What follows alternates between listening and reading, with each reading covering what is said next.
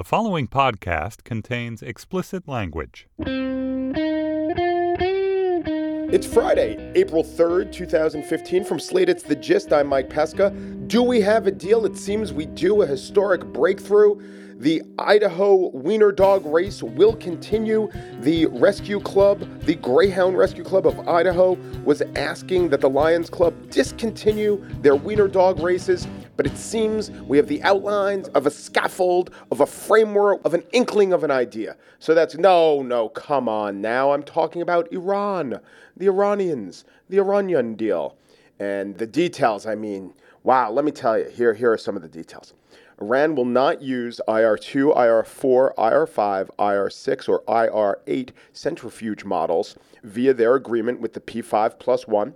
Iran will abide by the enrichment R&D plan submitted to the IAEA and pursuant to the JCPOA. So there you go, there you have it. And that that amount of detail was enough to get people like Mark Kirk of Illinois to say of the agreement, Neville Chamberlain got a better deal from Adolf Hitler drawing upon what, judging from every single critique of diplomacy, is the only event in world history that ever happened. Well, let's see. What do we compare this to? Well, there was that time Chamberlain appeased Hitler. Yeah, that's the one thing that ever happened. By the way, Neville Chamberlain, an excellent minister of health, a lot of reforms before he even became prime minister, decent chancellor of the exchequer, but do we ever remember what he did as minister of health, right? It's like the Donner Party. Went on to be f- fine agriculturalists. You eat a couple people, that's all anyone ever talks about. On the show today, well, it's a special show. In some ways, I guess you could call it a show that's already aired, except we're a podcast, we don't really air. What we're going to do is play a couple of segments. If you're checking out the show, maybe you heard Wait, Wait, Don't Tell Me, which it's Friday as I speak to you. We record that thing in front of a live studio audience on Thursday. It was a lot of fun. It went very well. PJ O'Rourke and Paula Poundstone and Adam Felber that were extremely funny and great to work with, as is the staff of the show. Didn't exactly have time to do an entirely new show, but I wanted to play you some great stuff that happened on past shows. So enjoy.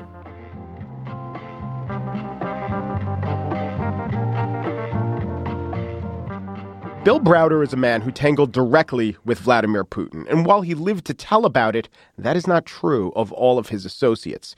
His story takes him from the status of a brilliant, rich Westerner investing in the newly opened Russian markets to a wanted man hunted down by thugs with ties to the Kremlin. The book is Red Notice, a true story of high finance murder and one man's fight for justice. Bill Browder is the man. Hello, thanks for coming by. Hi, glad to be here. So, one man's fight for justice. You were thrust into that position, but you went to Russia not as someone without ideals, but as a capitalist looking to make money, and that's what the time lent itself to.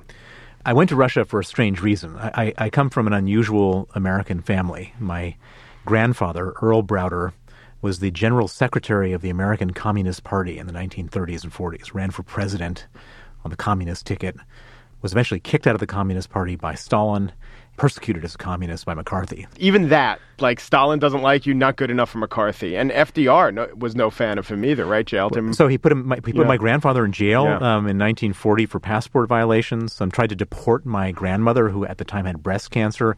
Um, I had this legacy of, of communism in my family, and also a legacy of world superpowers targeting the Browders. Indeed. so so my, my grandfather, if if, the, if he had been living in any other country, he would have been assassinated by Stalin. So this was my family history, my legacy. And I was going through my teenage rebellion. I was living on the south side of Chicago. And I thought, what's the best way that I could rebel from a family of communists? And um, I came up with this great idea of putting a suit and tie on and becoming a capitalist. The Alex P. Keaton method, yes. There was no better way to piss off my family than that. And so you work for eventually Salomon Brothers? So um, fast forward a yep. number of years, I, am in London working for Salomon Brothers. It was the beginning of the Russian privatization program. They decided that to go from communism to capitalism, the best way they could do that would be to give everything away for free. And so they created this um, voucher privatization program where they where you could basically buy vouchers and then buy, buy shares of Russian companies. And I did the math. And I figured out that these companies traded at a 99.7% discount to Western comparable companies. Right. So BP, the the Russian version of BP or the Russian version of a huge oil company, was trading for one third of one percent of what it should be. One third of one cent on the dollar. Yeah, yeah. And so you don't have to be a rocket scientist to figure out that, that you know, maybe that's an interesting investment. And that's called a buying opportunity. Um, that was called a buying opportunity. Now, now, interestingly, at the time that I was seeing this, everyone thought I was crazy. They thought, "What are you talking about? That, that's Russia." And I said, it, "It may be Russia, but it's trading at less than one cent on the dollar." I said, "All, all it has to do is go from horrible to bad, Yeah. and then you make ten times your money." Right. Now that's a bet that I would make every day of the week, mm-hmm. and I did. Yeah. and I, I did, and nobody else did. And so I I, uh, I eventually quit Salomon. I moved to Moscow, and I set up something called the Hermitage Fund. And we started out, and it just went went like gangbusters, and we eventually became the largest investment fund in Russia. So this is like 95, 96? We started in '96, Yeah. and um, and we started before the elections in '96 when Yeltsin was running against a communist candidate, and, and the communist said he would he would renationalize everything if he became president, and so everyone was scared. And then Yeltsin won, and the market doubled and doubled again and doubled again, and just kept on doubling. And so we made a lot of money for our investors. Was it on the track to becoming a legitimate place to do business where contracts maybe would be enforced, where there'd be an actual stock market and not, you know, wheelbarrows of uh, vouchers? No, no, No? it wasn't. It wasn't. I mean, during the Yeltsin era, um, there was a group of people. They called they're called the oligarchs, and 22 guys who basically hijacked the whole place for themselves and took 40 percent of the economy, and left the other 145 million Russians living in destitute poverty. Professors had to become taxi drivers to, to earn a living. Nurses prostituted themselves. Art was being sold off the walls of art museums. It was chaos and terrible. It wasn't anything that resembled goodness, truth, Yeah.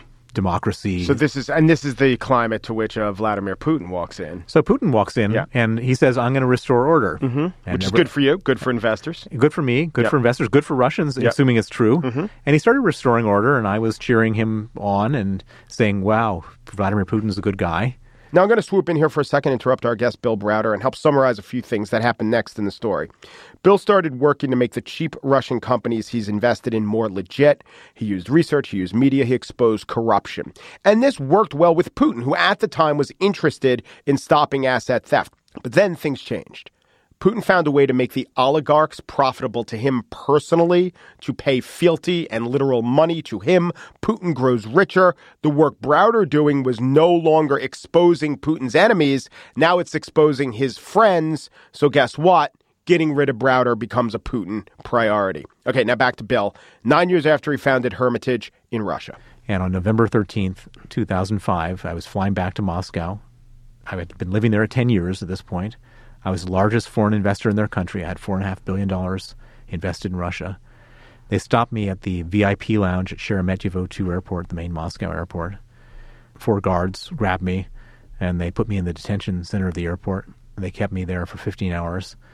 I didn't know whether they were going to send me to Siberia or deport me. And then finally, in the morning at 11 a.m., they they grabbed me very quickly, frog marched me to um, a, a waiting Aeroflot flight, put me on the plane, and deported me to London. Because you're a British citizen. I'm a British citizen, and, yeah. they, and they declared me a threat to national security, never to return to Russia again. What happened to your assets? Well, um, so the, the one thing I can tell you about the Russian uh, system and Putin and his regime is they're extremely evil, but they're extremely incompetent at executing their evil. It seems weird. Yeah. They're, they're just really bad at getting stuff done because they have C students from D universities with no real motivation doing all the implementation of all these dirty schemes they have. So we actually had 18 months to liquidate all of our assets. We did. I, I sold every last penny I had in Russia and got it all out of the country safely so our clients didn't have their money seized. I evacuated all of my employees. I had a sort of skeleton staff of a secretary sitting in an empty office in case one day they, they lifted their fatwa on Yeah. me.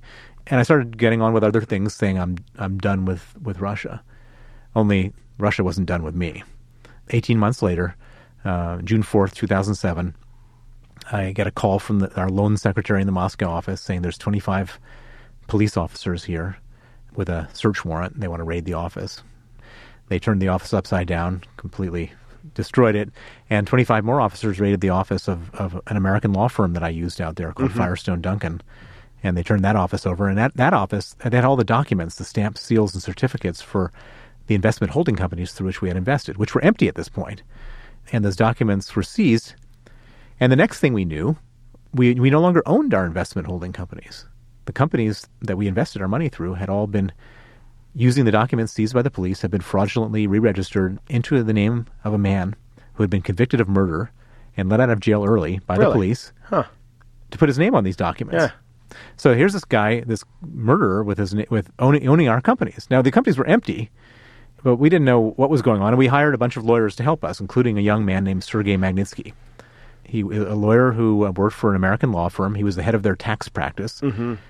35 years old, extremely competent guy. You know, there's always like one of these people in every sort of organization. You know, like so- he can do 10 things in the, in the time it takes everyone to do one Yeah. he um, he was the smartest lawyer we knew in Russia. And to make a long story short, his investigation led to this unbelievable discovery, which was that the police and a group of other criminals and other Russian officials and originally intended to steal all of our assets, and they discovered very quickly that there were no assets there. And so they went on to Plan B, or maybe maybe it was Plan Eh, eh, you know, double Plan A, which was if we had no assets, they wanted to steal the taxes that we paid the previous year because they were the owner of our shell mm-hmm. investment companies, and those companies had paid two hundred and thirty million dollars of taxes the previous year when we were liquidating all of our holdings. This group of criminals stole all the taxes we paid, not from us, Yeah. but from the Russian government. And Sergei discovered this, and we were all just amazed and shocked because it, that we couldn't believe that. You know, it's one thing to steal from other people, but to steal from the government, that couldn't. How could that have been sanctioned? And we thought if we just put it out into the open, if we filed a bunch of criminal complaints, if we publicized it, that that these rogue officers would be caught and punished by Putin because he shouldn't be allowing this kind of stuff to happen. And so we did, And that was naive. And we, we were waiting for the good guys to get the bad Yeah. guys. There were there were no good guys. But in 2007, you didn't you didn't smell that out. I mean, you're this good investor. You The- the- the- understand how things work. You're wise enough to liquidate and take your money away. You've let- already been kicked out of the country once. You know there are thugs who are running the show. Let me tell you, Yeah. there wasn't a. I have a lot of smart people around me, a lot of very smart people. There was not a single smart person around me who could have imagined that the place was as cynical and twisted as we found it to be. He's just taking the tax dollars for himself. He's taking everything, everything, everything, and, and, and every different type of scam. And we happened into this very much unintentionally. We were victimized by this, but when we were, we exposed it. At this point, we had seven lawyers working for us. They opened criminal cases against every one of our lawyers. I, I thought evacuating my staff was enough, but all of a sudden I was in this situation where I had to evacuate my lawyers. And I go to these guys and I say, guys, you need to leave. And, and it wasn't an easy conversation to have with any of them. And most of them didn't want to go, but eventually, one by one, they left, with one exception. Yeah. And that was Sergei Magnitsky. And I begged him to go. My team begged him to go. Um, but he said, no, I've not done anything wrong. And we said, no, but it doesn't matter whether you do anything wrong. They'll still arrest you. He said, no, the law will protect me. He had this belief in the law. And he said, besides, these people have committed a crime against my country, and I want to prosecute them for that crime. And so he stayed, and he gave testimony against the police officers who were present at the raid because it was obvious that they were connected to the misuse of all these documents.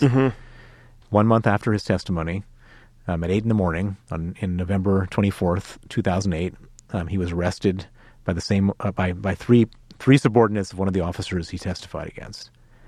He was arrested in front of his wife and two children, taken to the police station, and put in pretrial detention. Once he was in detention, they started to torture him to get him to withdraw his testimony. They put him in cells with 14 inmates and eight beds and left lights on 24 hours a day. They put him in cells with no heat and no window panes. In Moscow, in December, he nearly froze to death. They put him in cells with no um, toilet, just a hole in the floor where the sewage would bubble up. And after uh, six months of this, his health started to really go into a downward spiral, and he um, he lost forty pounds.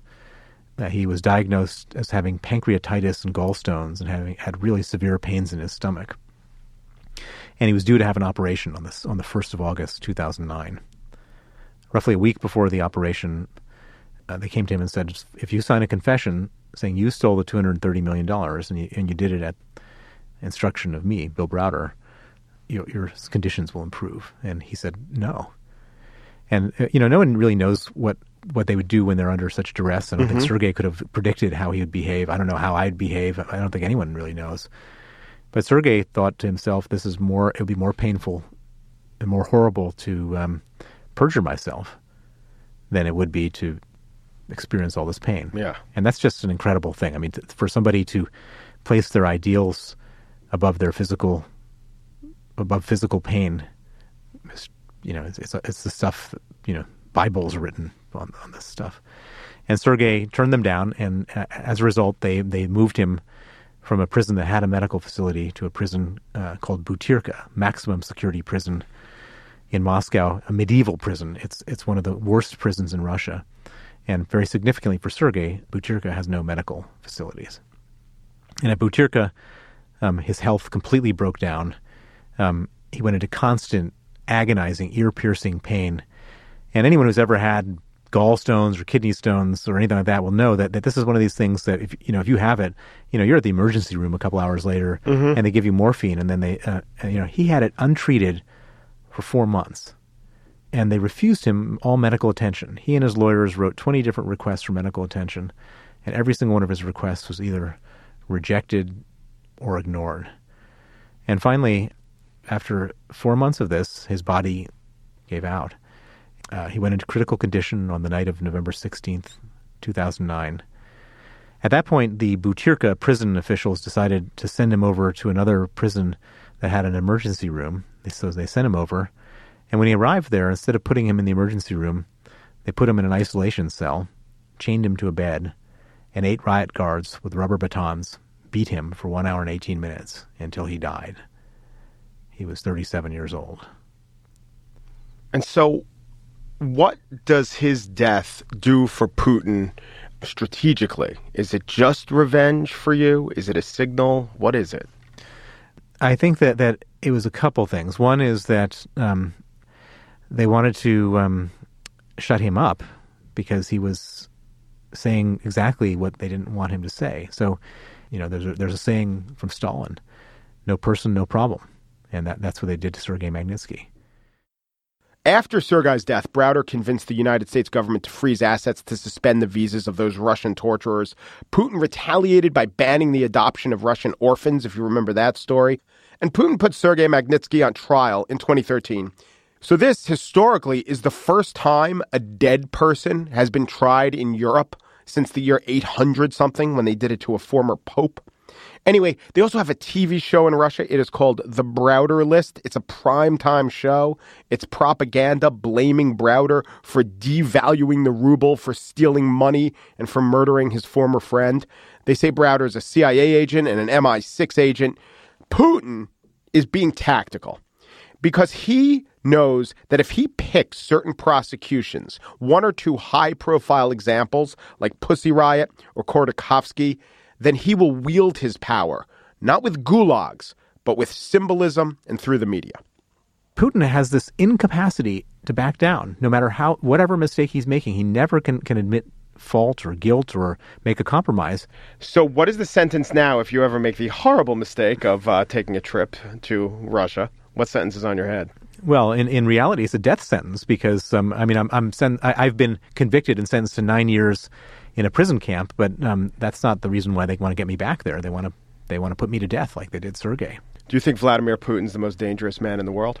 There's no question because he's he's a he's a kleptocrat, he's a criminal, and he's got is different than mafia criminals. He runs a state with with nuclear weapons. How could there be somebody less dangerous than that? I mean, he's the most. We we are in the most difficult moment in in the history of the last fifty years, and I don't think most people realize it. Bill Browder, author of Red Notice, a true story of high finance murder and one man's fight for justice. Thank you, Bill. Thank you.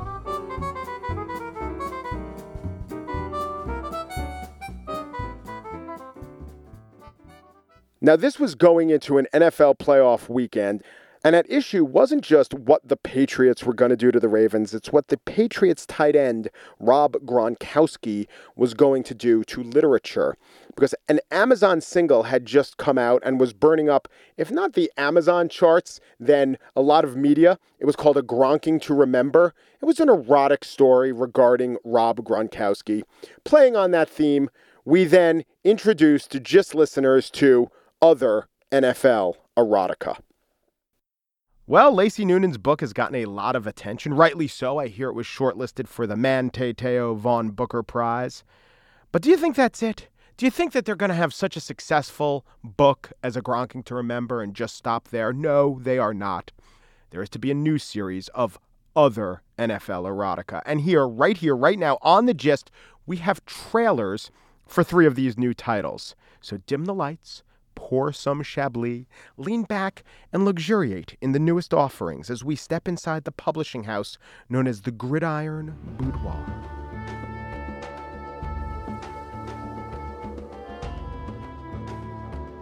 Lysander Stonepipe had but one love. She was Melena Chastington. But Melena's heart was with another. And his name was. Fozzy Whittaker! Touchdown! The Scoundrel's Flame. The Fozzy Whittaker story. And then there's this one. Could any woman tame him? Would any woman know the enveloping embrace of his 50 50 poly cotton blend? New from the tender smash mouth imprint of Gridiron Boudoir Books comes the story of a forbidden romance between a seasoned career woman who had sworn off all impulse and a gray hooded sweatshirt that rocked her world while staying under the salary cap. The hoodie's touch. His press conferences were terse. That's that's really about it. But his touch was tender. Yeah, well, that's absolutely not true. Delilah McKenzie craved order and predictability until Bill Belichick's sweatshirt overloaded the zone and put seven players in the box that was her heart. He tampered with her defenses and destroyed the tapes that would prove it. Embers of desire grew into flames of passion and into a conflagration that no one had ever seen. Like that's not an unprecedented situation. Maybe not, but one woman trembled at the hoodie's touch. Doesn't get any better than that. And then finally, Ella Auclaire played it safe. She drove a safe car, resided in a safe neighborhood, lived a safe life. But all that would change the day she risked it all. The day she placed a simple yellow piece of foam atop her flowing tresses. Green Bay, Green Bay, Rapture. Rapture. Rapture. And soon offensive lineman Brian Bulaga was hers. Wisconsin, Wisconsin, Desires. Desires. He was a guard who pulled the strings of her heart and awoke a passion in her she never knew. He was insatiable. She matched his every desire. They would make love on the heath, by the riverbank. In fact, You could shoot him and put him up in the, you could mount him up in your den. The size of that head. people questioned their love. People questioned her passion. People question his arm length. It's only about 33 inches, and Robert Gallery took a lot. But there would be no question of the lineman's lusts. These and other titles from the Gridiron Boudoir are available wherever scented candles and three bean dip are sold. And that's it for today's show. No one could tame Gist producer Andrea Silenzi. They could only stoke her Pro Tools passion. Joel Meyer is managing producer of Slate Podcasts, but no one could manage his wanton cravings. Andy Bowers was always seen as executive producer of Slate Podcasts, but on weekends, he was known as the Scarlet Imposter. You can go to iTunes and subscribe to our podcast. You could sign up for our daily email at slate.com slash gist email. We are available through the app Yo. Download that app and then sign up for podcast. We're on facebook.com slash podcast. Be the podcaster's harlot, the shameless downloader, or an audio on demand ecstasy seeker who has read all 168 books in the Stranger's Kvetch series. Thank you for sharing in my dark desires. We are a community, we who know the forbidden path of the 1.5 speed button. I release you from my tender embrace, and thank you for listening.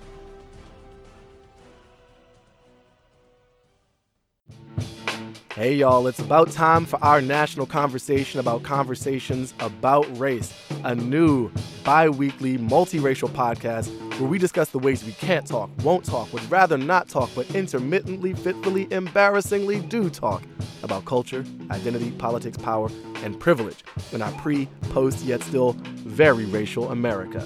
You can say all that or just call the show About Race. I'll be in the studio from Los Angeles, and I'm Baratunde Thurston, author of How to Be Black, with my lovely co host Raquel Cepeda, author of Bird of Paradise, How I Became Latina, and Tanner Colby, author of Some of My Best Friends Are Black, The Strange Story of Integration in America. Yes, it's an integrated podcast about race. A black man, a white man, and a Latina woman walk into a podcast and talk about it. At itunes.com slash panoply.